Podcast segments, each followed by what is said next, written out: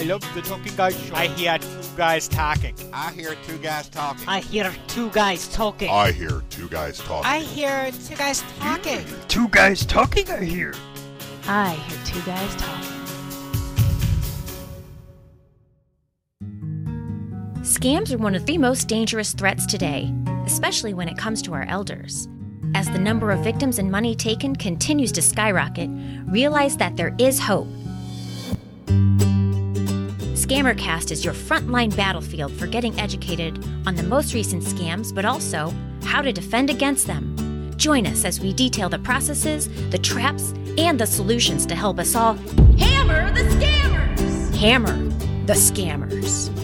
It's time for the ScammerCast. Here are your hosts, Curtis Bailey and Art Maines. Welcome back, everyone. This is Curtis Bailey, your co-host at ScammerCast. And this is Art Maines, your other co-host at ScammerCast dot com. And today we have a special treat for our listeners. You know, Kurt, we all work hard and try to save our money with the hope of one day having a secure and enjoyable retirement. I don't know about you, but I look forward to that. Uh, absolutely, I do. But unfortunately, sometimes the people we trust to advise us on how to reach that goal act in their own best interest, not in ours. Yeah, I've certainly heard those stories along the way. I'm sure you have, too. Sure have. So today on the ScammerCast, we're going to interview someone with an insider's view of the financial services industry. Our guest is Molly from New York, who worked in compliance for a major financial services firm for over thirty years and who's also had firsthand experience with less than ethical financial advisors. Today on, on the show, Molly is going to share with us the signs and signals of a possible problem with a financial professional and help you keep your retirement savings safe. Welcome to the show, Molly. Thank you very much. It's nice to be here. Sponsored by Western Union and Midwest Trust. Molly, tell our listeners how you got interested in the financial services industry. Well, my older brother had been in the industry and successful in New York as well, and it looked exciting to work in New York City, and it was a premier brokerage firm on Park Avenue in New York where I had my first job. Wow. And it was very exciting to me, and what I did is anytime I had an opportunity, I took a securities license. So I accumulated multiple licenses over the years, and before I needed them for my particular job, I would ask my boss if I could take, you know, an exam, so I'd study for it, and that's how I learned about the industry. And I was in multiple positions before I found myself in a compliance role. And by the time I was in my early thirties, I was in a compliance role, which I stayed at for the rest of my career in some fashion. So tell our audience a little bit about uh, what goes on in compliance. That sounds like a, an ominous word. Well, what goes on now in compliance is quite different than what went on twenty, twenty-five years ago. In the nineties, you're looking at the dot-com era, okay, and there was all kinds of issues with compliance back then before the regulators really got tough, and they're a lot tougher now than they used to be. Back in the nineties, it wasn't unusual to have brokers, the word was churning, mm. over trading accounts so oh, that they okay. could make commissions. And part of it was, is that if you bought a technology stock, a lot of them would go up very quickly. So the broker would turn around and sell it. And if the client was making money, they didn't notice that the broker was making more money. I see. Mm. So in that kind of scenario, the broker's making money uh, two times, right? On the trade in and then Correct. the trade out. But let's say the client made seven percent on their account. They're happy. Sure. They know they sure. made seven percent. The broker made commissions twice or three times or four times. If the broker had traded the account the correct way, the client might have made ten percent. I see. I see. But the client so. didn't know that. Right. right. So they didn't know what they were losing or, or missing out on, really. They were still making money, so if anybody looked at their statements, they'd see a profit. Yeah. It could have been more of a profit if the financial advisor had done what was right for the client before what was right for themselves. Right. And that's going back to the nineties, where we didn't really have fee-based accounts at that time. It was more commission-based yeah, yeah. and product-based. And there was a lot more trading, actual trading in accounts than there is today. Really? We've moved into a more fee-based environment, and that's thanks to the regulators today. Okay. So you think that's been a good thing overall? in a lot of ways it's a good thing, but wherever you have financial advisors who are looking to do unscrupulous things, they're going to find ways to abuse the system. There are issues with fee-based accounts. For example, if you opened a fee-based account and the financial advisor did nothing for the fee, oh, you right. know, didn't talk to you for a year, didn't trade right. anything in the account, they call that reverse churning. Hmm. Interesting. Okay. That's the new trend these days. I see. So tell our audience, uh, maybe we need, need to step back and define a couple terms. When you say a fee-based account, what does that mean? That means you are charged a percentage-based fee, and it can be yearly, quarterly, however it's worked out at the particular firm. But let's just use an example of a client being charged one percent fee. Okay. You know, they have a one hundred thousand dollars account.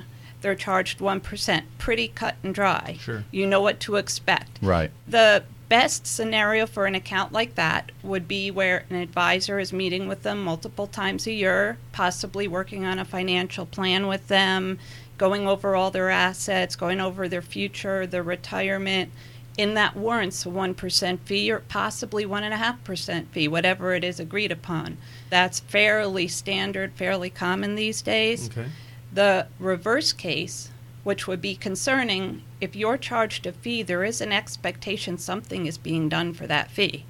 So if you're being charged a fee of one point five percent, and you haven't talked to your broker in two years, why are you paying a fee? That's, that's a, a good point. Yeah, that's a really good point. I right. mean, he's just collecting money for nothing, basically, or she, perhaps. So that comes down to suitability, really, when you find a financial advisor. And I know you wanted to step back a little bit as to how to find a financial advisor. Yeah, yeah, yeah. So what can you say about that? What do you look for? What does a person look for when they're searching for a financial advisor? What I look for is somebody who has my best interests in mind, mm-hmm. somebody who listens to what my needs are and what future goals I have. If you have a financial advisor candidate or somebody you're speaking with who doesn't listen to you and does all the talking and assumes what your needs are, that's probably not the best person to have. So it really comes down to those interpersonal kinds of dynamics. Does the person listen to you? Do they respond well? Do they return your phone calls? Even those sorts of simple things? Now, that's part of it. The other part is, if I was not in the industry and I was going to find a financial advisor today, I wouldn't ask my hairdresser for a recommendation. Okay. Right. Okay? Right. If you don't know a financial advisor and you're looking for one, a good place to start would be considering some of the top-rated investment firms. If it was me personally, I would go with someone who has a track record, not two years in the industry, but maybe somebody with ten, twenty years in the industry. Right. I would talk to possibly my accountant or possibly someone I know in the financial industry, and maybe even call and interview a financial advisor mm-hmm. when you found one. Ask them, you know, tell me about your business. What kind of business do you do? Do you focus right. on any one area? Okay. Are there any areas that you don't do? Okay. I mean, if you're looking for an annuity and you call somebody up and they say, I've never sold an annuity, but I'm willing to sell you one, I'd probably go away. Right. I wouldn't blame right. you. It'd be a right. smart thing to I do. I mean, me as an investor, I know a little bit about annuities. Sure. And they're very complex. Mm-hmm. One of the big focuses of regulators today are complex products. Yeah. And I think investors really need to be careful. You know, once you pick a financial advisor, you're not married to this person. Mm. And one of the biggest things that I found in speaking with multiple clients for years and financial advisors, when clients will tell you, I completely trust my financial advisor. For anyone who's a caregiver, that is concerning. Anybody who is a child of someone who says, I totally trust my financial advisor with my money. Well, you can trust somebody to a reasonable degree. Trust but verify. Perfect. You know, yeah, take a look yeah. at your statements once in a while. Have right. somebody else do a spot check on your statements. You know, people can be completely blinded to what a financial advisor is doing. And I'm sure a lot of the time they're doing nothing but what's in the best interest of the client. But mm-hmm. they're not always doing that. Not everyone is. And one of the things I would be concerned about, and you should keep your eyes and ears open, is your financial advisor having financial problems? Mm. You know, are they having trouble paying for their children to go to school? Are they in the middle of a major divorce, which is costing them a lot of money? And so you would hear about these things in the course of normal in conversation. In the course of normal conversation, even ask the financial advisor, what's going on with you today? You know, and over time, you're going to hear these things. And you probably want somebody who doesn't need money really badly. Sure. Because if somebody is having problems themselves and is on a tight budget, they might not intentionally, but might unconsciously put you in an investment that makes them a little bit more money or makes a choice which mm-hmm. maybe isn't the most appropriate. And so those are considerations. I'm going to tell you a couple experiences I had with financial advisors. Great, please do. I was in the industry, and my manager, who was very well respected in the financial industry, in the compliance area, had recommended a financial advisor to me, somebody that she had worked with, had mentored, and I felt, wow, you know, that's great that she gave me somebody. And I talked to this person several times, and he wanted to go over my assets, and my mother had just passed away, and I did not have a big chunk of money before this come in where I had to deal with it. And so he invested it, and then we had a couple really strange conversations. He said, I think we should make your account a fee-based account. And I said, why is that? And he said, so that I could pay more attention to your account. And I thought, well, does that mean he's not paying attention to yeah, my account? Right, sure. And then it got even stranger. I started seeing confirmations come to my house weeks after I spoke with him. And he did not have discretion. What discretion is, it means that he does not have to speak with me prior to enting, entering trades.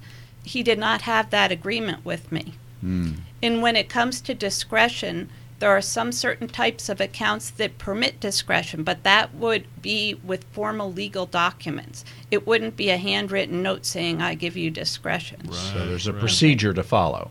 There are legal forms you would fill out to give your financial advisor discretion. I see. Firm-approved legal forms. Unless those are on file, you shouldn't be seeing any trades pop up in your account. If your financial advisor ever says to you, well, I know you're, you don't really like to talk all the time. I'll do what's best for you, and mm. we can talk about it later. Just don't tell anyone. Right. Ooh, if anyone ever says, don't tell anyone, you should start telling someone. Sure. Right now, yeah. Yeah. yeah. You know, if you see trades in your account that you don't know about, question them.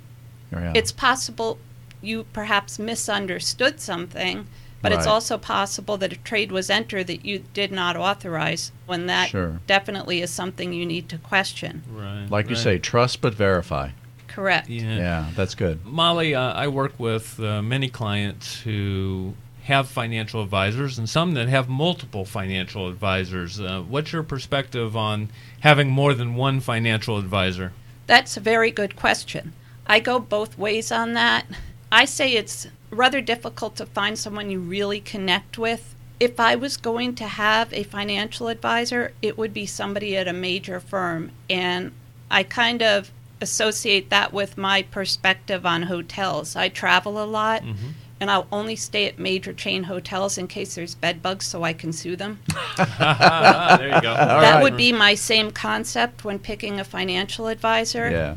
I mean, if you look at Bernie Madoff, yeah. all those folks who lost their money, who were people going to sue? Right. It was just Bernie. If you're at a major firm behind that person, you have a much better chance of recouping any losses mm-hmm. or them doing the right thing to stay in compliance with the regulators. Yeah, because they have big compliance departments like you worked in. Exactly. Yeah. Another thing when it comes to picking your financial advisor, and I read an article that came out just this past week from Reuters on the BrokerCheck. If you go into FINRA dot org and you look up your financial advisor's name, mm-hmm. which is fairly easy to do. All mm-hmm. you input I've done it. Their name, okay? It will show you their history, their employment history. It will show you where they've been registered. There is a drawback of that. Not everything gets logged there. Really? So if you're looking there thinking, wow, this person is fantastic, there could be complaints or issues that are not noted on there. Why is that? You know, some people don't know that, and most people won't tell you that, mm-hmm. but I've seen enough financial advisors who've been terminated for cause the termination is gone, doesn't show up at all. And part of it is, I think that a financial advisor who's compromised or knows they're in trouble will hire a hotshot lawyer who will work down the complaint to a minimum. And then something kind of like the car industry, if you get a ticket, sure. a really bad ticket, mm-hmm. okay, and you pay a fancy lawyer, that ticket goes away or it gets dumbed down. Right, like the parking violation exactly. or something, yeah. You're speeding at one hundred miles an hour drunk goes mm-hmm. down to a parking violation. Right. You know, not every time, certainly. But it's the same concept. Mm-hmm. Brokers are afraid of lawsuits. It is a business. Brokerage firms are in the business of making money. They're not in the business of looking up every client and trying to be right. on their side. Right.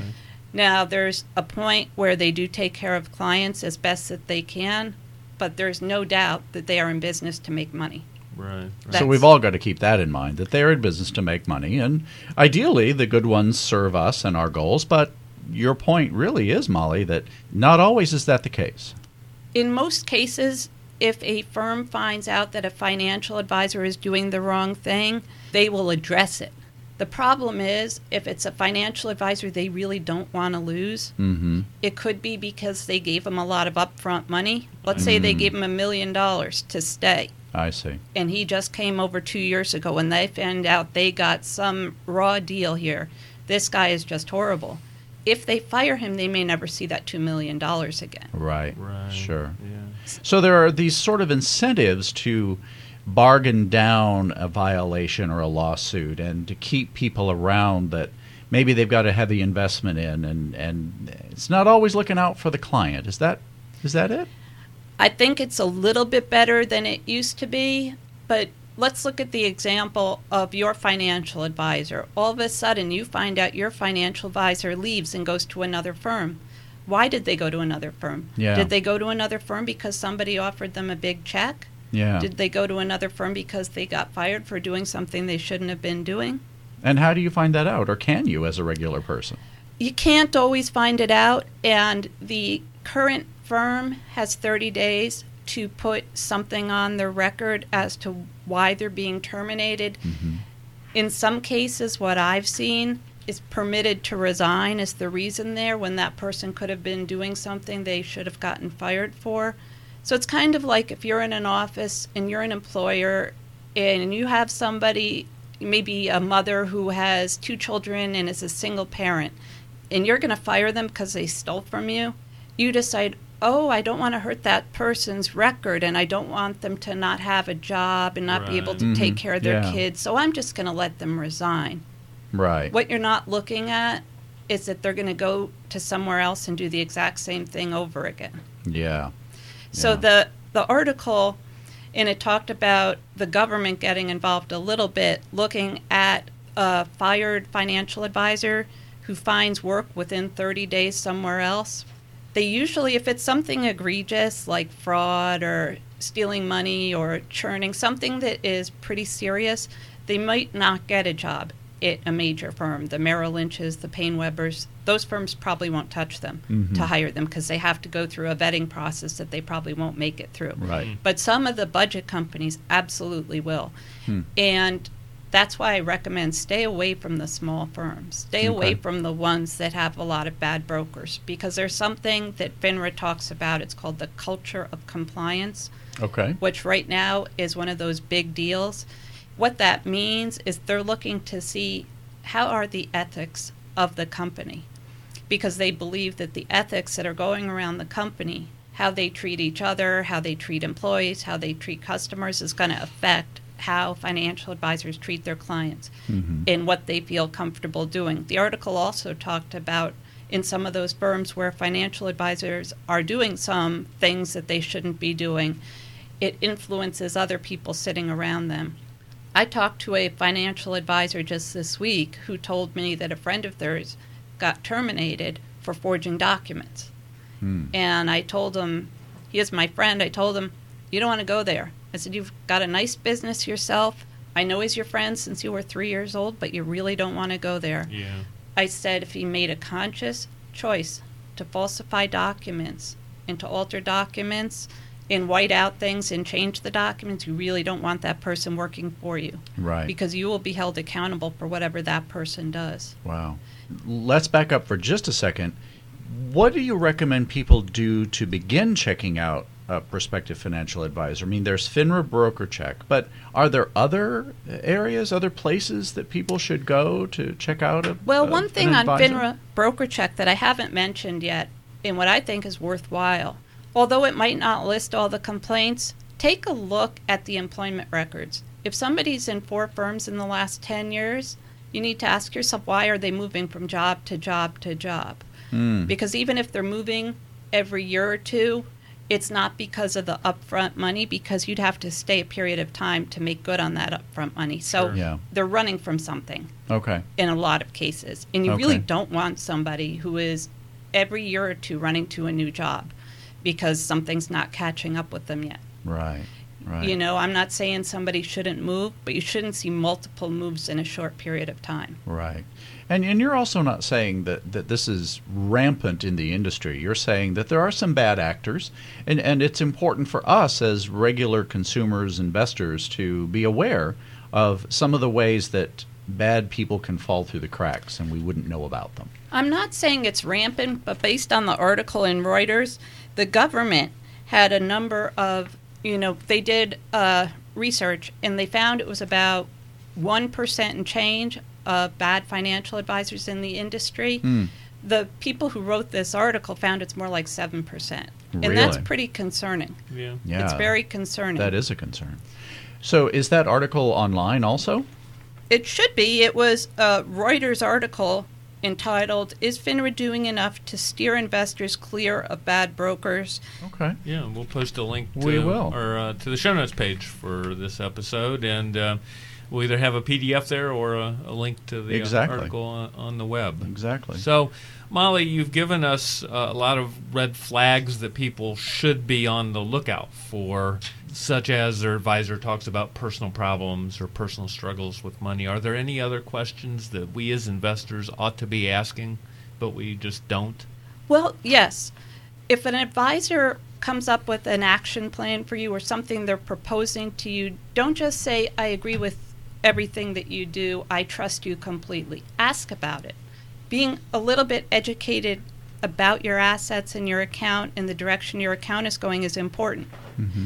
And if you're not comfortable understanding what they're saying, bring someone you care about, a, you know, a family member, someone close to you to sit in with them. If the financial advisor does not want somebody else to come, that's a red flag. Okay.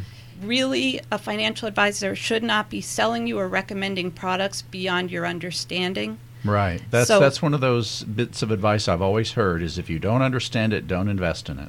There are complex products which would be things with a lot of bells and whistles that aren't easily understood by the average investor. Mm-hmm. If you're not very savvy in the markets and you're a little bit confused about how some things work, those are probably things you want to stay away from. Right. I mean, you know, I, I hear this in ads all the time. Uh, be sure to read the prospectus and all accompanying materials before you invest or send any money. But they write this stuff in legalese. You know, sorry, Kurt. That's okay. But, uh, you know, they, they write it in this language, which is just as clear as mud, and you can't figure out what they're really saying. So is there some way beyond hiring an attorney? Uh, or, or maybe that is the way to understand what this legal stuff is really saying.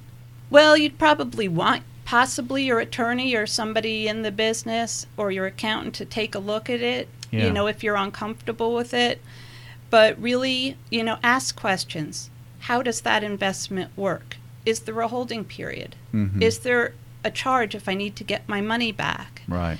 You know, if any financial advisor tells you that it will make you ten percent, that's the wrong financial advisor. Mm-hmm. Financial advisors should not be guaranteeing you any, you know, return on your assets. Right. They can give you guidance such as, I'm hopeful that the market will move in this direction. This is what I think will happen. They can tell you all that kind of stuff, but to say you're going to double your money in the next ten years, they can't say yeah. that. Yeah. Right. You know, they don't know what's going to happen in the market. So there are certain investments that are less volatile than other investments. It's mm-hmm. also very important to be clear with your financial advisor and realistic. If mm-hmm. you tell your financial advisor, I don't want to take any risk, but I want to make ten percent every year. The hmm. more risk you take, the more you can make, but the more you can lose. That's right. And right. so you want to get a real risk assessment of what's in your account. You don't want to find out after you've lost money mm-hmm. that it was a very risky strategy. Yeah. Another thing that's important, if you have a financial advisor that works for a firm with other people, ask them how the firm is structured. Ask them if they have a manager, mm-hmm. if there is somebody that they can talk to if they can't reach their financial advisor. Okay. And if you get uncomfortable talking, you can pick up the phone and call that person and run something by them. Mm-hmm. Also, every firm has a compliance department, every major firm.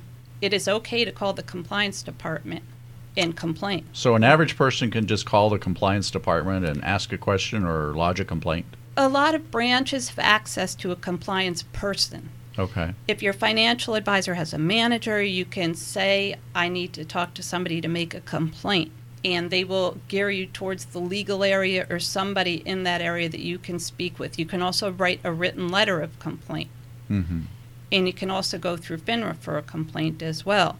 Right. Now, one thing I've had experience with in the past, you know, my ex-husband, many years ago I met him, and he showed me his account statement and mentioned that his financial advisor, who was his neighbor, mm. which I wouldn't suggest in a right. lot of cases, had... You know, he felt sorry for him because he wasn't doing well financially. And so your ex-husband felt sorry for the financial advisor? You'd be surprised how many people wow. feel sorry for their financial advisor. Wow. Interesting. You'd be very surprised. Wow. The first thing I've heard on many, many calls, don't get them in trouble. I don't want to get them in trouble. Mm-hmm. They're a really nice guy. Mm-hmm. They were there for me when my husband died. Right. You know, right. a loyalty, a very, right. very strong loyalty that is... shouldn't be there. And so I looked at the statements and found out that this financial advisor had bought a penny stock for my ex-husband, and then it had lost money, and he bought a bunch more with my ex-husband not knowing about it. Oh, wow. So what I did is I called up the number on the statement, and I asked to speak with the compliance person or the administrative manager in the practice. And as soon as I mentioned what happened, I could hear it in her voice just because I'm trained for that kind of thing, and I could tell I wasn't the first person calling her. Right. Mm-hmm.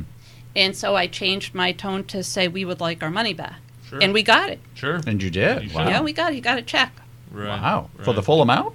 For the amount of those trades, yes. Fantastic. Yeah, absolutely. Fantastic. Well, it's the right result. Well, you got to ask the right questions, yeah. and don't be afraid to uh, sort of ring the chime here a bit. And like I mentioned before, if it's a financial advisor who moves into every aspect of your life, they go to um, weddings for your family, they go to funerals, they're there for your children, the thing to be concerned about is you're so tied into this person, are you seeing clearly what they're doing with your money? Yeah. This is the problem of dual relationships, isn't it? In my field in psychotherapy, we're trained from the very first day. You don't have a dual relationship. If you are in a therapeutic relationship with somebody, that is your relationship. You don't go to their kids' birthday parties and, you know, all of these dual relationship friendship kinds of things. The ultimate example, of course, is therapists having sex with their clients. You right, know? So right. so it's kind of the same thing, Molly, I think, is that you don't want a dual relationship with your financial advisor. If you do, your perspective may change to the point where you're blinded with trust for that person and you're not seeing what's right in front of you. Let's say, for example, you had an account for a million dollars and you had it for ten years with this client. And in fifteen years, your account had made a total of three percent. But you loved your financial advisor. Yeah. Your financial advisor tells you, wow, you know, you're wonderful. You're maybe elderly and you don't get out of your house too much. Or maybe in some ways you're incapacitated a little bit and can't get out, but that financial advisor calls you every few weeks to check on you. They're a wonderful person. Mm. You know? It makes you blind to bad performance. But they're not performing badly. They're making quite a bit off of your account. Sure, yeah, they're making money, but you're not. Wow. Wow. Well, we're visiting today with Molly, who has worked in compliance uh, at a major financial services company, and we're learning a lot of what goes on sort of behind the scenes, if you will. Yeah. It's time for us to take a short break. We'll be right back here at Scammer Cast dot com. It's time to take a break during this episode of the ScammerCast. Have you liked our effort on Facebook?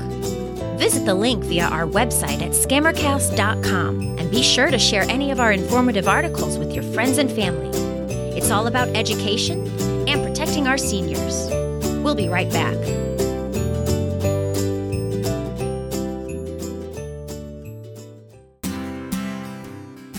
There was a day when the villain was easy to spot. These days are different. Today, scammers impersonate their victims' loved ones and make up an urgent situation. I've been arrested, I've been mugged, I'm in the hospital, and plead for money to resolve it. At Western Union, we want to help. We remind you to never send money to people you haven't met in person, and always verify before you send. You work hard for your money. Don't let a few minutes with a scammer separate you from what's taken days, weeks, or even a lifetime to work for. Western Union. Move money for better. A recent study found that most older adults fear running out of money during their retirement years, even more than their fear of death. A trust can be an effective way to manage and protect your assets while you're alive. Now, many folks believe that trusts are only for rich people. They are not. Midwest Trust Company of Missouri, located in Clayton, Missouri, offers professional trust management for clients all across the country. Using Midwest Trust is a great way to know that someone with experience and integrity will manage your wealth objectively. Naming Midwest Trust can provide you with peace of mind in knowing that you or your parents will not be exploited financially and lose all of the assets acquired during a lifetime of hard work. Midwest Trust will even work with you or your parents' own financial advisor. Don't let fear of running out of money drive your life.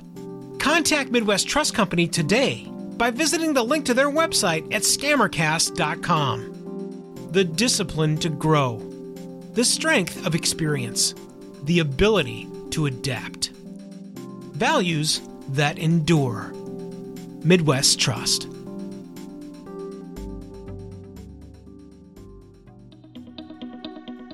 Thought about a career in voiceover? Need a great, cost-effective on-hold message for your organization or business? Don't know where to start?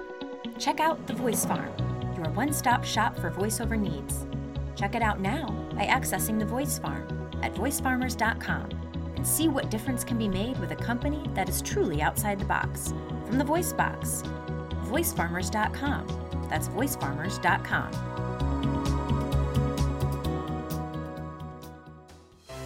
Wouldn't it be cool if your advertising could last forever?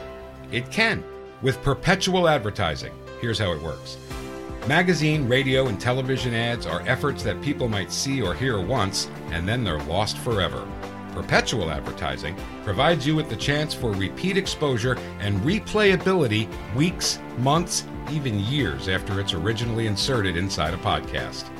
So even if your advertising is included in a podcast years ago, those efforts are still impactful, providing you with true return on investment, real impact, thanks to perpetual advertising. Are you ready to change the way you and your company or organization advertises?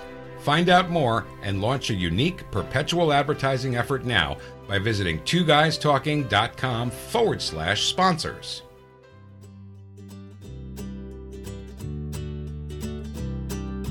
Welcome back to ScammerCast, your headquarters for the education and prevention of scams against our elders. Let's dig back in with your hosts, Curtis Bailey and Art Maines. Welcome back. We've taken a short break here at Scammer Cast dot com. And we are talking today with Molly, who has been a veteran of the financial services industry for over thirty years, working in compliance. And she's got interesting perspectives and a sort of insider's view, if you will, about what's going on behind the scenes a bit in uh, the world of financial advisors. Yes, indeed. And while we were on break, uh, we were chatting about uh, boiler room scams and, you know, these telephone calls that we get uh, promising us the, the moon and the stars if we just give us some, give them some money to invest, right? And you've seen that, I'm sure, in the course of your career. I've heard a lot about that. You know, most of the reputable firms, you're not going to find that at these days. However, if you get phone calls from people that you do not know and they say they have the best idea, they have a tip for you, hang up the phone. Don't yeah. talk to the person. Don't encourage the person. Don't yeah. ask what it is. Yeah. A lot of those things are pump and dump schemes. Right. A lot of them are different kind of schemes that are not going to make you money. It's going to make them a lot of money, but it's not going to make you money. So anytime you hear somebody say something that sounds too good to be true, run away from it. There's our old advice. Don't huh? bite on it. Just move. Right. You know, just trust yourself that it's time to move. Right. And don't think you're smarter than they are and those sorts of things. Because one of the things that we've encountered uh, in our presentations, Curtis and I, is that the overconfidence bias is especially a problem for older folks, particularly older men. Do you, do you see that as well in some of your work? Or did you see it when you were working? The overconfidence of the... The investor? Of the investor? Or the um, yeah. financial advisor. I'm, I'm almost wondering, uh, you know, it's it, it's overconfidence, and we talked to Professor Keith Gamble right. about this very topic. He, he did a study uh, at uh, DePaul University uh, and found that uh, older adults tend to be overconfident. And I'm almost wondering if it's a projection of mm-hmm. overconfidence. In other words, it's covering up the fact that they don't understand that investment that the financial advisor is proposing to them, and they don't want to appear stupid. Yeah. That is an excellent point. Yeah. And there are many, many clients, and I've spoken with hundreds of clients, clients that are sophisticated or supposed to be sophisticated and have had an excellent career, professionals for many years, and probably would not want to admit that they don't know certain things. Sure. You know, it's the financial advisor's job to make sure that they understand what is being sold to them. So this kind of goes to the direction of the characteristics or or vulnerabilities that, that people may have that make them susceptible to some of these less than ethical financial advisors. So maybe a little bit of that I don't want to appear stupid thing, but are there other characteristics that you've seen or heard in your work? I think if I had to pick characteristics that are the most susceptible to getting violated by a financial advisor mm-hmm. would be wanting to please someone. Okay. The need to want to please somebody, to want to be approved of, to want to not cause conflict, mm-hmm. and the codependent need to want to protect that person even if they've made a mistake and you know that. Okay. If the financial advisor borrowed money from, oh, the poor guy's going to be out of work, out of the industry if I tell anybody about this, and he really needed it, making excuses for that person. You know, the bottom line is that person should not be your good friend. Right. They should not be your family, anybody else. They should be a business relationship.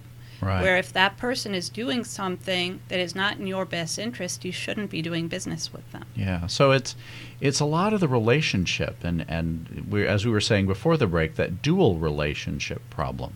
And so on the financial advisor side, are there some like persuasion tactics, tricks of the trade that, that you have seen fraudulent financial advisors use to scam people? I mean, the sob story comes up. Oh, you know, I'm I don't have the money for my kids' college uh, tuition, but other kinds of things? It wouldn't usually be so blatant. Okay.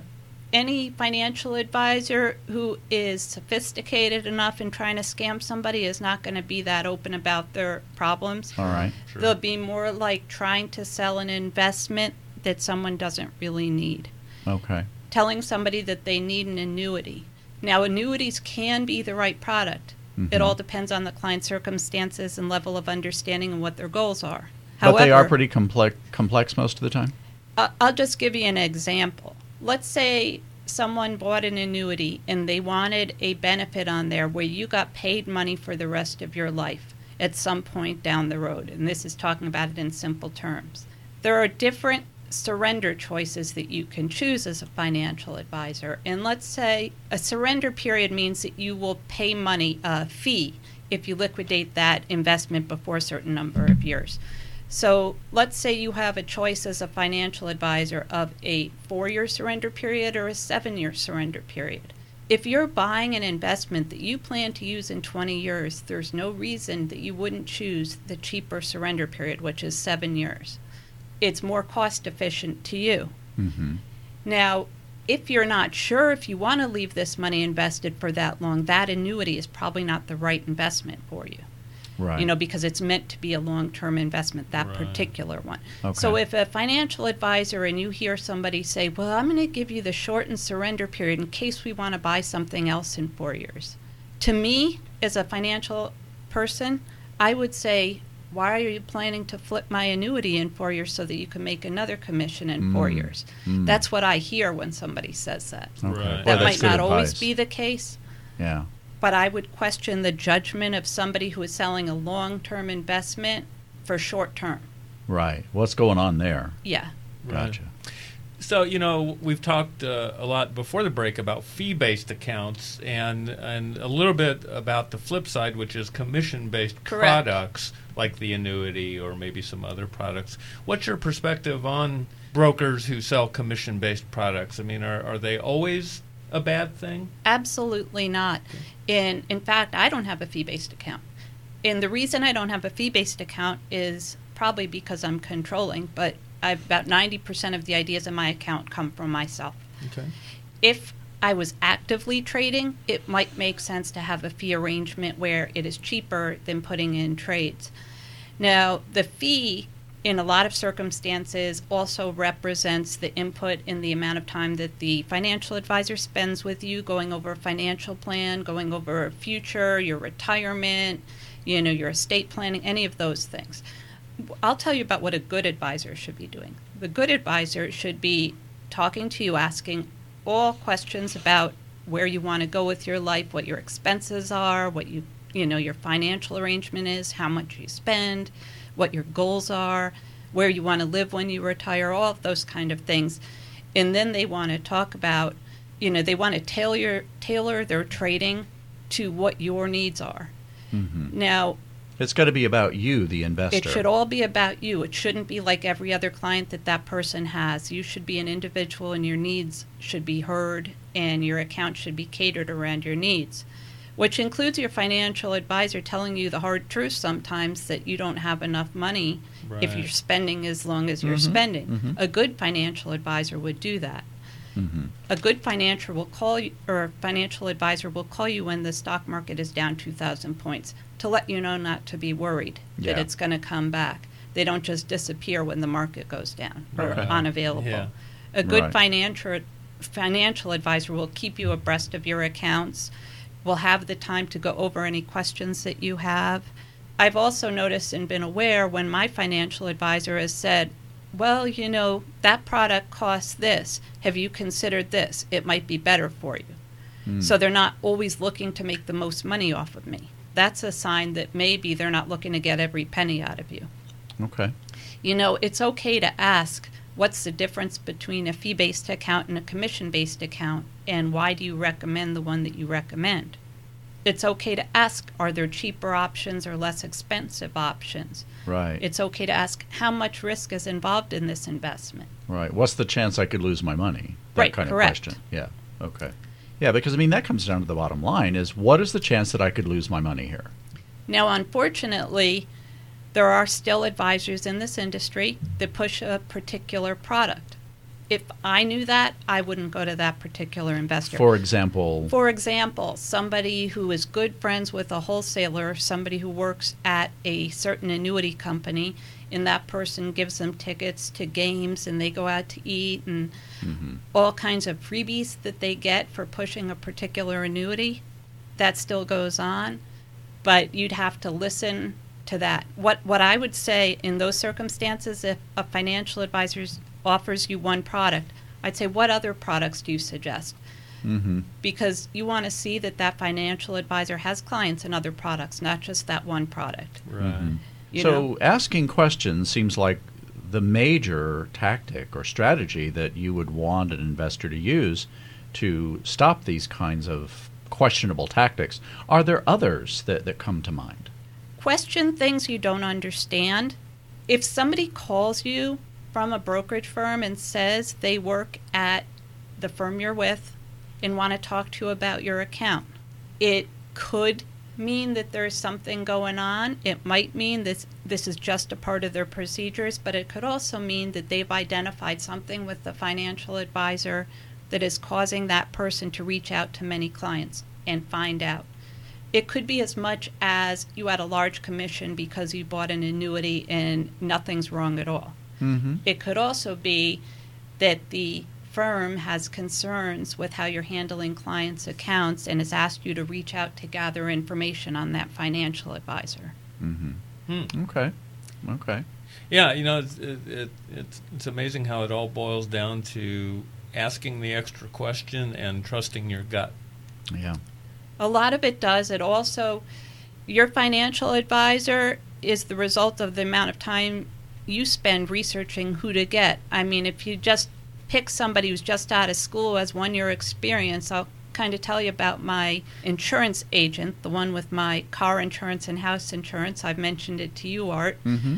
When I was livid after this experience recently, that I decided to see if there was a cheaper alternative to my insurance company. So I called a random number, and I'm not in the car insurance, house insurance business, so I don't know a lot about that industry, and I'd been with somebody for thirty years. I asked that person if they had less expensive rates for the same insurance that I already had. And that person, I did not do my due diligence and vet that person, or I would have found out he only had a couple years in the industry. He came back with some quotes for me that were substantially lower than what I was paying. And I said, are you sure? Are these, you know, can I cancel my current insurance and am I going to have these? He said, absolutely, go ahead and cancel. We're good to go. Two months later, I got a letter saying that my insurance went up four hundred dollars. Mm, wow. And I called and I said, you can't do this. You promised me this quote here. Well, I didn't do my due diligence either, and I didn't ask the right questions. Which would have been? Which would have been, is this a guaranteed price, or could your underwriters come back with a price down the road? Should I wait and hold on to what I currently have, or should I cancel it now? Because I wasn't told there was an option. So it's important to ask these questions, because even people who are sophisticated in the business can also get taken advantage of. Now, had I looked on BrokerCheck for this individual, I would have found out he only had two years in the business. I see. Right. I wouldn't go to somebody with two years in the business because they don't have the depth of experience that somebody with twenty years in the business has. So you think a minimum of ten years, twenty years experience? I couldn't give you an exact number because you could have somebody thirty years, and this is a true mm-hmm. story, and it's in the newspaper a couple years ago. A certain large brokerage firm had the largest financial advisor in the entire state in one part of this country. thirty years in the business, one job, all the right signs. Uh, they, he made five million dollars in revenue a year for their company. Wow. They fired him. Why? Spotlight News everywhere, is all the papers everywhere. Every brokerage firm wanted to grab this guy. five million dollars in revenue. Who wouldn't want this right. guy? Right. Yeah, that's big money. You got to ask yourself one question. Why would anybody fire somebody who's bringing them five million dollars in right. revenue? What did he do or not do? Well, he obviously did something really bad. bad. He wasn't punch his boss. Yeah. yeah. You know, yeah. to get fired for something like that, yeah, it has yeah. to be major. So what wow. happened? Got spotlight. A couple clients complained about overtrading, which is churning. What churning is, is a financial advisor has control of your assets and overtrades them to make commissions for themselves. I see. Okay, so there were allegations that they should have been in a fee-based account at the level that this person was trading. They fired him and somebody grabbed him up off the street. Almost a celebrity. He was in, mm-hmm. on the top lists of all the brokerage firms in the United States because that's based on revenue. It's not based on mm-hmm. the person's integrity. It's based yeah. on revenue. Yeah, yeah. And this person was fired and barred from the industry for life. Wow. So that company that acquired him gave him a whole bunch of money up front, probably. Mm. So you can see in that example that a company really did do the right thing. Mm-hmm, Maybe mm-hmm. they didn't do it soon enough, but they did the right thing. Yeah. And the regulators did the right thing by barring this person so he couldn't hurt another financial advisor. Right. So, so going to that point you made just a moment ago, does the financial industry do enough to regulate, in your opinion? I think it's double-sided here. You've got the financial industry, but you, even more than that, the firms need to do more. Okay. okay. The firms need to do more, and the problem is that the firms are out to make money. Yeah. If they paid somebody a lot of money to come join them, if they deal with a certain situation and fire them, they're not getting their money back, unless that person is rich and they can sue them and get the money back. Right. What's really important is for to go one step back and go to a firm that doesn't hire bad financial advisors or potentially bad financial advisors. How do you know? That's the thing. Hmm. What they're proposing in that article, too, the fault that BrokerCheck has and what would make it work really well for people mm-hmm. is if they rated firms. If they rated okay. firms by how many bad apples they had, how many people were fired, that kind of thing, everybody would see in black and white the firm's history, not just the financial advisor's history. But the firms. But they could choose a firm based on the amount of people that they hire. Wow. That's not there yet. And that information isn't anywhere available. Not that I'm aware. Wow. Not that I'm aware. You can read the FINRA site. You can read complaints. Yeah. You can read a lot of those things. Yeah. But there is no consolidated area that's available to the public that I'm aware of of how many wow. different bad brokers were fired from a certain firm. So once again, it's up to us as individuals and and for those who are caring for an elder to be sure that we do our homework. Well, you know, look at it like going to your doctor. Mm-hmm. I mean, would you go to your general practitioner for a lobotomy? Right. Probably not. Probably not. Yeah. You know, would you go have a heart procedure with your G P? They might be the greatest, well-intentioned guy in the world, but they're not equipped right. to do something sure. of that nature. Sure. Now, if you want to go buy a C D or a muni bond, it might not matter if you buy something with somebody who's only a few years' experience. If you want a complex financial strategy for yourself, your family, your estate, your future, you probably don't want to go to somebody just starting out. Yeah, yeah. yeah. Yeah. Okay. Yeah, they just need to get some training and get well, some perspective and experience, right? The thing that's important, you don't want to be part of their learning curve. Right. That's a good point. That's really important to remember. They have to start somewhere, but it doesn't have to be with you. Right. And so uh, I've been hearing a little bit about some new rules coming out this fall uh, concerning when brokers or financial advisors change firms. Would you tell our listeners a little bit about this and what we can expect from the new rules? Well, I've heard about it for a couple of years, and although we hear about that, I'm not one hundred percent confident it will happen in that time frame because I've heard about it for at least two years now. mm. And what they're in essence saying is that right now financial advisors go from one firm to another, oftentimes for a financial incentive. It could be as much as two hundred percent of their annual revenue. Wow. You know, and that's, that's not strong. That uncommon. Yes, it's significant. And usually it ties them into the new firm mm-hmm. over a period of time. They get some money up front and then get some over a period of time, depending on how many, how they do, you know, after they get to the new firm. However, it's not always in the client's best interest to be bouncing from firm to firm. There are products that are only able to be held at certain firms. They're called proprietary products. So let's say it's a Merrill Lynch, and Merrill Lynch has their own particular fund. That might not be able to be transferred. So you might have to sell that to move with your financial advisor somewhere else. The financial advisor is not being hurt by that move, only you are. There are also closing costs for terminating your I R A and possibly your other accounts at your existing firm to move. That's going to be on you, not the financial advisor. In some cl- cases, financial advisors get discretionary money to be able to assist with closing fees and that kind of thing for sure. moving people. Mm-hmm. But it's not always the case, and it's at their discretion. There's really no positive incentive for you to move other than you really want to be with your financial advisor and they're a really good guy. Okay. However, okay. if that happens and you don't go with them, there's a good chance you could end up reassigned to someone else, depending on the situation and the structure of the firm. In that case, and that's happened to me, I've had wonderful financial advisors that have left and gone to another firm, and because I was working for one firm, I couldn't leave my firm. Mm-hmm. It was a requirement that all my accounts stayed there. Sure. As soon as I got assigned to a new person, I called up the manager or somebody I knew, and I asked for a recommendation. What I asked them for is somebody they would trust their family with, mm-hmm. somebody w- they would trust their best friend with. I don't often say mother because some people don't like their mother. You know? Good point. Sure. But I say somebody you really care about.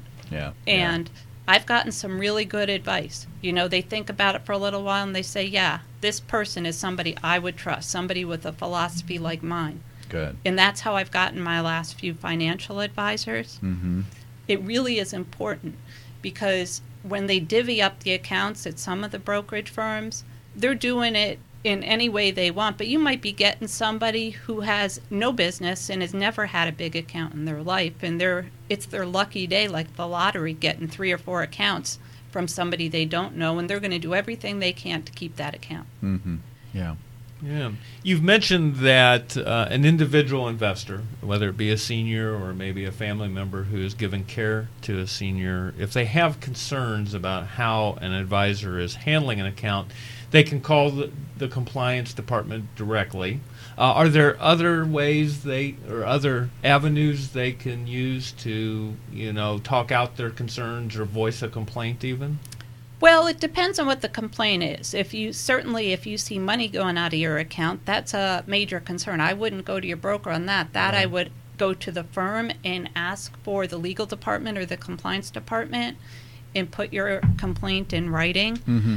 If you have your statements, you can also try calling the number on there and asking for the branch manager. Now, if it's something like you don't understand something in your statement, you're a little bit confused, and, you know, sometimes a client makes a mistake. They read something, they didn't right. recognize the stock on there. Right. It could have been some kind of stock conversion. They didn't know the new stock. It could be a lot of things. First choice would be to pick up the phone, call your financial advisor, and say, I don't really understand this. Can you explain it to me? If that answer is not sufficient or you're not comfortable with it, then start calling to the other places or put in writing that complaint. Your financial advisor is required to file that re- complaint with the firm, with the legal area, very quickly. Mm-hmm. And the legal area is supposed to respond to that. If that doesn't happen and you place a complaint with your financial advisor and you don't hear anything, that's a problem. Right. It's sure. a You very, should hear something fairly quickly. That depends on how backed up the law department is. I see. Sure. But okay. The thing is, it's okay to call and check on your complaint. It's okay to go up the chain of command and call another person to ask to speak directly to the legal area.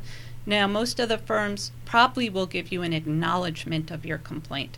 They might take a while or they might not in resolving your complaint or looking into it, but usually you get some acknowledgement that someone is working on it and you can call that person directly. You know, you should not sit and feel victimized because something happened and you have no one to talk about. Mm-hmm. You know, a caregiver who is uncomfortable with something like that, I would ask the person who has the account, can I speak to your financial advisor? Can I make a phone call for you? Can I come to some meetings with you? Mm-hmm. You know, if you have to, get a lawyer. Yeah, if you have to. I mean, you hate to go that route, but it's it's your money and your future that you're talking about. You know, but run these things past someone that you trust and ask them. Yeah. You know, I've had many people come to me and ask me about things on their statement or mm-hmm. products that they have in their account and mm-hmm. whether it makes sense. Now, my boyfriend that I live with right now, when I first met him, he was invested with someone I'd never heard of, and he was riding the high life. He had all these energy stocks that were doing really well, Whoa. And he's working on his retirement in the next few years. And then six months later, the energy market got hit. And because he was concentrated in the energy market, he didn't really like the statements at that point. Right. And yeah, so right. I talked to him. His financial advisor had not called him, had not discussed anything with him. Those are bad signs. Sure. So I moved him to somebody that I work with, worked with and know very well. And he's been happy ever since. His Good. Account's doing much better. Good. So so that's the kind of, of advice that I think our listeners most appreciate is, find somebody that you trust who can advise you. And, and if, if you don't know anybody like that, then ask questions. Be sure that you do your homework. The thing that's the most concerning is conversations I've had with people that are not in the industry in any way whatsoever. Maybe they're in a construction industry. Maybe they're anything unrelated to the financial industry. And the first thing they say is, I have no experience. I'm relying completely on my financial advisor to help me. Mm-hmm. Don't just rely on one person to help you and put complete blind trust in them. Yeah. Have somebody else look at your statements periodically. whether it's your accountant, whether it's your attorney, whether it's your brother-in-law, somebody that right. you feel confident has a good financial sense about them. Yeah. And if something doesn't make sense, find out about it. You don't sure. have to delve into every single trade every single day, but you should do a periodic check. Like if you had an account at the bank, a checking account, hopefully you periodically look at your account to make sure your money's still there. Well, that's but, what we recommend here at the ScammerCast is in order to prevent uh, fraudulent use of credit cards or debit cards, you check your account every day or so. And that's the one other thing I wanted to mention, cybersecurity. Right. Be very careful when somebody calls you on the phone. Mm-hmm. If it was me, I would not give financial information to anybody who calls me, regardless of who they are or who they say they are. Mm-hmm. Yeah. I would ask them for their name and their information so that I could call them back, so that I could check them out before I called them back. Anybody who calls you on the phone and says, your account's in a lot of trouble, I need this personal information mm. from you, you just Red scam- flag. You were scammed, I need your social security number, hang up on them. Mm-hmm. Okay, that's not how they would be contacting you with a random person calling you like that. Yeah. They will find a way to get in touch with you, whether it be to put a hold on your account and then reach out to you and give you the number to call mm-hmm. in the department to remove it. If you get a letter or an email, there's often email scams right. saying they're from your financial firm, mm-hmm. saying you're from somewhere else, your bank account, and there's a problem and you need to input something into the email. Mm-hmm. As soon as you open that email, you've created a problem for your computer. Right. Malware Delete and it. Viruses and stuff. Yeah. If they need to get in touch with you, they'll get in touch with you and not a blast email. Right. You know, one of the problems facing financial firms today are email fraud mm-hmm. is one of the big ones.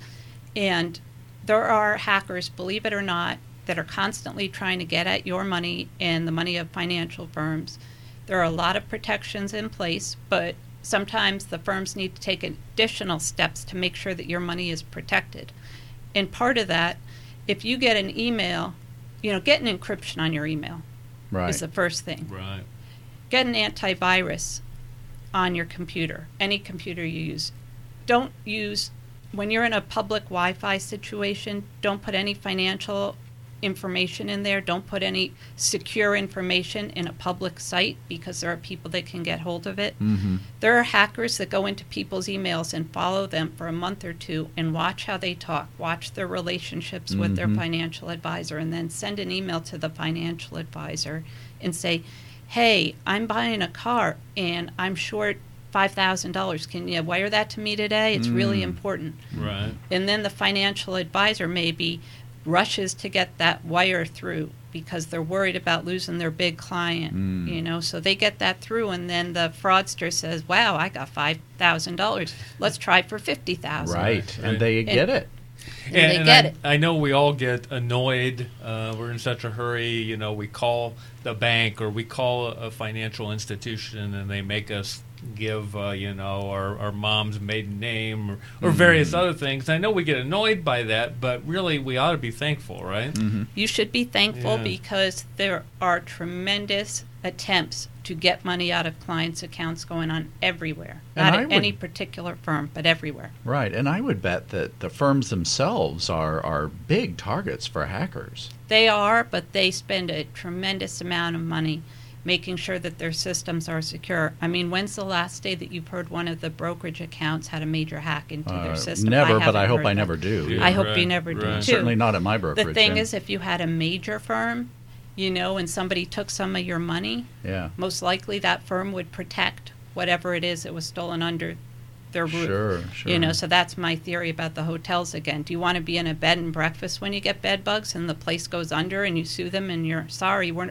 not here anymore? Right, right. Or do you want to be at Hilton and have Hilton stand behind whatever they did right. to you? And we're so, not saying that Hilton has bed bugs, right, just right. to clarify. no, I, it's no, just an example. I'm saying sure. I'd rather be there yeah. Yeah, if something, something that happened. Backs you up. Yeah, that, that's right. Absolutely. That's credible. I stay at Hilton yeah. all the time, right, by the right. way. And they, I've so never had a bed bug. Yeah. Never had a bed right. bug. Right, right, right. Okay, but it's my same theory with firms. You also want to be wise. You don't want to send yeah. an email to your broker giving your account number, your right. social security number, sure. anything, your account number, your statements, anything yeah. like that. If you need to do that, overnight it to them, walk into the office and drop it off, sure. fax it to them, but you should not be emailing important information.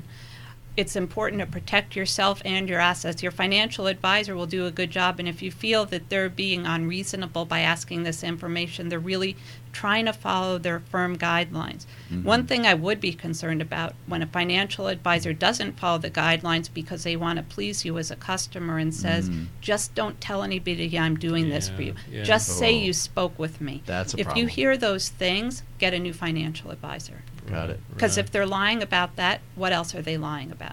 Good right. point. Yeah. Well, Molly, uh, you've given our listeners tremendous information and insight here, and we are so grateful to you for all that you've shared today. Yeah, it's obvious you have a true passion for protecting the investor, and it shows in everything that you've said. So thank you very much for coming on today. Well, thank you for having me. Yeah, it's been our pleasure. And we'll have links to the article that Molly mentioned and any other resources on the show notes page at scammer cast dot com. And we want to encourage you, our listeners, to to uh, share our episodes with your friends via Facebook. And, and if you like something about our episode, or, or if you like something that Molly had to say, leave us a note at scammer cast dot com or on our Facebook page for the ScammerCast. That's right. And until next time, this is Curtis Bailey, your co-host at scammer cast dot com. And Art Maines, licensed clinical social worker and your co-host at scammer cast dot com, encouraging you and reminding you to help us hammer the scammers. Thanks for listening to this episode of the ScammerCast, your headquarters for education and protection of our elderly from scams worldwide. Be sure to visit us at scammer cast dot com, where you can send us your stories and tips, as well as send us your feedback, visit our Facebook presence, and more. Thank you for listening to this episode, and until next time, hammer the scammers. The information we share in this podcast is meant for informational and educational purposes only and should never substitute for appropriate legal, financial, or medical advice from qualified professionals. Always consult with an attorney, physician, or financial professional for the correct advice for your particular situation.